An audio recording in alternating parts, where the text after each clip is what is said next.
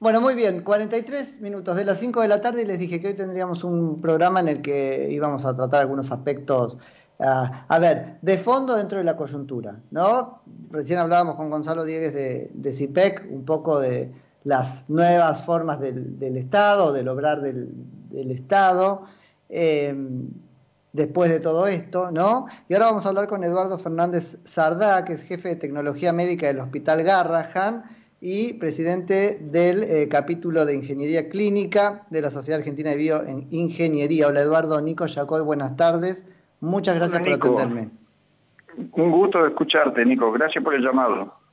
No, Eduardo, a vos por atendernos. Bueno, este, primero de todo, si más o menos rapidito nos podés este, ubicar respecto de qué es esto de la bioingeniería y ahí ya los oyentes van a saber automáticamente de qué vamos a hablar. Bien, eh, la ingeniería clínica es una especialidad dentro de la ingeniería biomédica o bioingeniería que se dedica a, los equipos de uso hospitalario, los equipos de uso médico.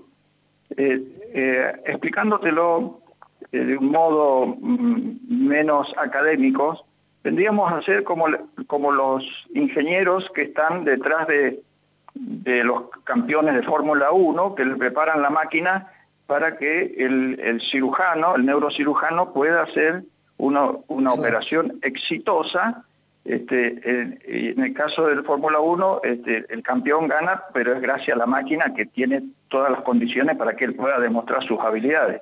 Entonces nosotros somos los que preparamos todo este, para que los médicos puedan este, desarrollar todas sus habilidades dentro de los quirófanos y los diversos áreas, este, infinitas áreas que tiene un hospital donde interactuamos este, permanentemente. Nosotros nos encargamos de los equipos, Nicolás. Eduardo, entonces ahora están con muchísimo trabajo, porque entre los equipos están para empezar los respiradores.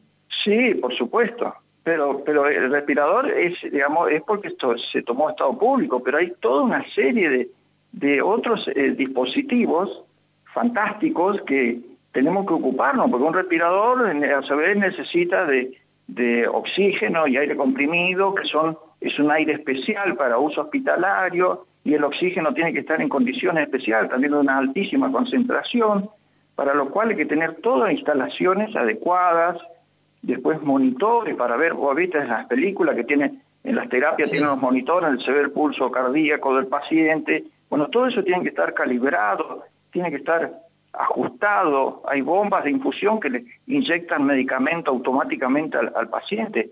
Imagínate un paciente infectado, eh, eh, es poco aconsejable que esté el personal entrando y saliendo a la habitación donde está el paciente, entonces ahora hay todo una, un rediseño de los ingenieros clínicos que hicieron que todos los equipos estén afuera del, del, área donde ah, está internado el paciente y desde afuera se lo está monitoreando, se lo está controlando. Es, tenemos un trabajo Ahora, entonces no, Lo puede, hacer lo puede hacer cualquiera, Eduardo, porque una de las cosas que quería charlar con vos era, hay la fantasía, ¿no? De que, bueno, reconvirtamos este, empresas automotrices y que se pongan a hacer este, eh, respiradores. ¿Eso es posible?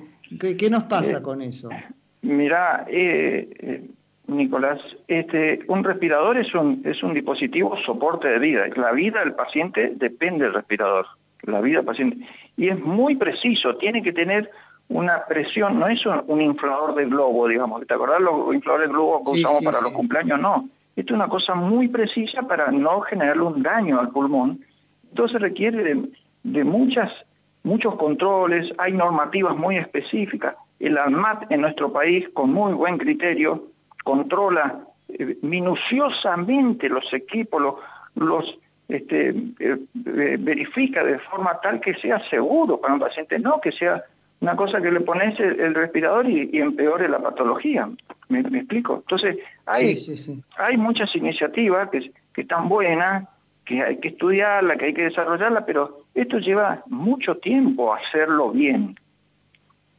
O sea que no se, no, se podría, no es tan automático que ahora una planta no, automotriz no, es tan, no es tan fácil, no es tan Se puede hacer, digamos, eh, como para sustituir, digamos, eh, este, habrás visto en las películas eh, esas bolsas que se usan, que se llama ambú, que es una bolsa verde o azul que está el médico bolseándolo al paciente eh, con la mano, que habrás visto, bueno, ahora se están diseñando equipos que para que un paciente mientras está esperando ingresar a una terapia no lo esté bolseando a mano un, médico, sino que un aparatito sustituye la mano.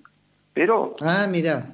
Eh, está bien eso para un, para un tiempo antes de entrar a una terapia, ¿no? Pero, Pero este, eso es, algo provisorio, ¿no? ¿Cuánto tiempo se puede estar, Eduardo, en esa situación? a lo sumo, a lo sumo un par de horas, a lo sumo un par de horas. no, no, es, no es un respirador, un respirador es una cosa muy seria que tiene muchos controles, que, que es, es, un equipo ya está estudiado para andar las 24 horas y que lo mantiene vivo el paciente. Entonces, requiere de, una, de una tecnología muy alta, esto muy alta. Y acá, Eduardo, ¿cuántas fábricas hay en Argentina? Este, bueno, tenemos tres, tres, fábricas, tres fábricas tenemos que están trabajando a full, ahí están los ingenieros, este, nos comentaban, este, tenemos videoconferencia, tuvimos unos días con uno de ellos de una fábrica de Córdoba, este, y están trabajando día y noche, ¿eh? están trabajando a full para, para prácticamente triplicar la producción que ellos tienen. Ellos también están interactuando con algunas empresas automotrices para que algunas piezas especiales que, que son difíciles de importar se las, se las pueden desarrollar. Pero no es que uno en un garaje puede hacer un respirador, no sé si me explico, Nico. Es, es algo... Sí, sí, sí, perfectamente. perfectamente. Ahora, ¿y, qué, qué, piezas no se podían o no se pueden fabricar acá y tienen que ser importadas? Y hay, hay válvulas este, especiales que son válvulas que, que, son muy precisas, que son, imagínate, las que las que regulan exactamente el, el, ciclo respiratorio. Entonces son válvulas que tienen que ser de una alta precisión, de una alta calidad. Entonces, este, esto necesitamos traerlo afuera. Ok, ok. y eso es lo que sí podría la industria automotriz aportar, pero igual no tiempo. Mejor podría aportar en este aspecto, sí, sí, sí. sí, sí, sí. Hay, hay, hay, una, hay unos este, avances importantes en, eh, interactuando entre empresas que, bueno, esperemos que cuando llegue el pico, este, nosotros estamos preparados, Nicolás. Te cuento que este, todos los ingenieros estamos en contacto en Argentina a través de la Sociedad Argentina de Bioingeniería, que es una entidad que nos nuclea, y estamos preparados para, para este tsunami que se nos viene, ¿no? Entonces, de la mejor manera, pero hay que ver la envergadura que tiene, porque si llega como llega en Italia o, en Estados Unidos, no, no hay forma. Mirá que ellos tienen todo, todo a disposición y sin embargo lo pasó por arriba. Entonces, sí, sí, sí. ¿qué quiero decir? Ahora, Eduardo, vi por ahí este, dos notas, me crucé, como si fueran dos desarrollos distintos, de una especie de adminículo, no sé qué, que puede hacer que un respirador eh, provea oxígeno a dos personas, cada cual a su ritmo. ¿Esto tenés idea? Sí, sí, hay algunos desarrollos, este, eh, se han usado inclusive en Estados Unidos. Eh, acá esperemos que no tener que usar ese adminículo porque la verdad, este, eh, a vos tú, no hace falta ser un especialista para darse cuenta que cada uno tiene su propio ritmo respiratorio, su, capacidad pulmonar, y, o sea, si vos con lo mismo este aparato le pones los dos, uno va a respirar bien y el otro más o menos, digamos, es, es, es una cosa, es una solución provisoria también. Yo, yo creo que eso es, es como para salir del paso hasta conseguir un respirador por persona. Nosotros tenemos más o menos, según lo que hizo un relevamiento del Estado, 8.500 camas con respiradores. Pero no es solo el respirador lo que necesita, se necesita, te vuelvo a repetir, el humidificador, las tubuladuras, los monitores, las bombas. O sea, eh, es, eh, hay muchos otros equipamientos que requieren un paciente que esté internado en terapia. Claro. ¿Entendés? No, y después a, nivel humano, los profesionales que puedan este, colocarlo, asistirlos, ¿no? Por supuesto, por supuesto. Terapista es, va, a haber una gran este, escasez de terapistas. Si esto, si esto explota, ojalá y Dios quiera que no ocurra, si esto explota, no, no, no vamos a dar abasto, no, no hay suficiente cantidad de terapistas ni enfermeros especializados, y todo, todo el movimiento que requiere esto. Imagínate con, eh, el pasado hablamos con unos, porque nos estamos conectando con ingenieros de, Italia, de España, para que nos vayan anticipando qué es lo que le pasó a ellos. Nos contaban que el consumo en un hospital en, cerca de Milán, en el Humanitas, le aumentó seis veces, imagínate, seis veces el, el, el, volumen, o sea que el, el, camión que venía cada 15 días empezó a venir cada dos días, después venía prácticamente cada día. O sea, es una cosa que uno... ¿Y eso sí este, podemos producirlo o hay también un cuello de botella en ese insumo? Sí, sí, sí, tenemos, tenemos, ya hemos, eh, somos inquietos, estamos tratando de, te vuelvo a repetir, con la, Sociedad Argentina de Bioingeniería estamos tratando de prever todo lo humanamente posible. A lo mejor nos, nos ocurre algún imprevisto, pero ya hemos hablado con las empresas proveedoras, porque hay, son tres o cuatro grandes empresas que generan y que nos aseguraron que como ha caído el consumo del oxígeno industrial, se ha visto que la industria ah, bajó su demanda, entonces nos pueden proveer al área hospitalaria. Porque la verdad es que no hemos podido con el alcohol en gel en las primeras semanas, te asusta un poco, ¿no? Claro, claro, sí, sí, sí, sí. Efectivamente, es muy buena tu observación. Eh, a veces el, ocurre, y no te olvides que también si pasa esto acá, también vamos a necesitar este, todos los accesorios, eh, las tubuladuras, como te decía hoy, eh, todo lo que sean este, las guías para, para, los pacientes, o sea, aumenta en modo exponencial todo el consumo de, de, todos los accesorios que necesita un paciente.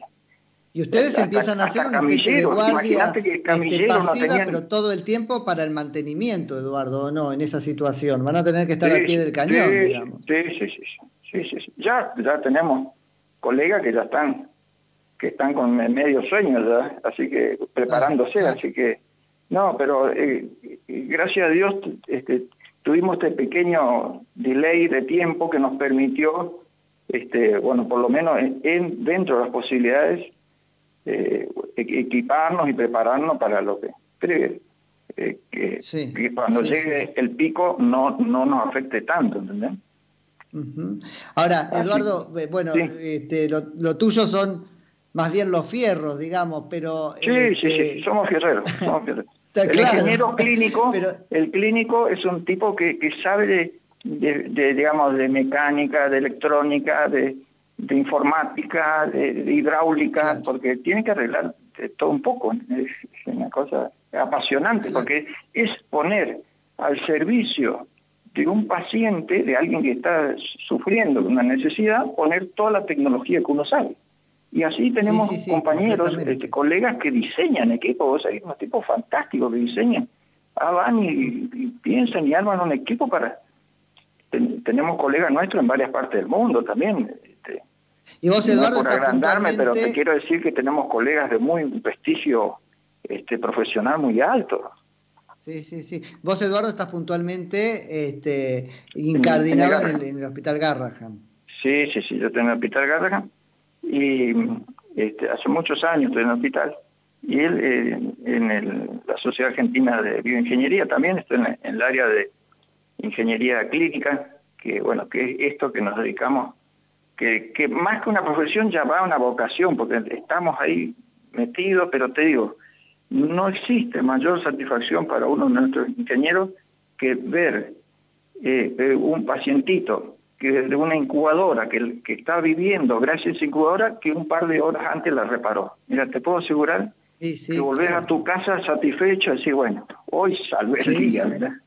Sí, sí, totalmente, totalmente. Eduardo, muchísimas gracias por la, por la charla y bueno, estaremos en contacto y, espero que todo, vaya por el lado que... Con todo gusto, tenemos muchas cosas que contarte de la Sociedad Argentina de Bioingeniería, que compartir, desarrollo y un montón de cosas así, Nicolás. Así que cuando quieras, estoy disponible. Te agradezco mucho, que tengas buena tarde. A vos, gracias, chao es Eduardo Fernández Sardá, que es jefe de tecnología médica del Hospital Garrahan y les decía presidente del capítulo de Ingeniería Clínica en la Sociedad Argentina de Bioingeniería. Eh, la idea era conocer un poco esto de los fierros implicados ¿no? en, esta emergencia sanitaria en que consiste la, pandemia y asomarnos un, poco a profesiones que están haciendo mucho, pero que no conocemos tanto, ¿no? Por ahí, me parece que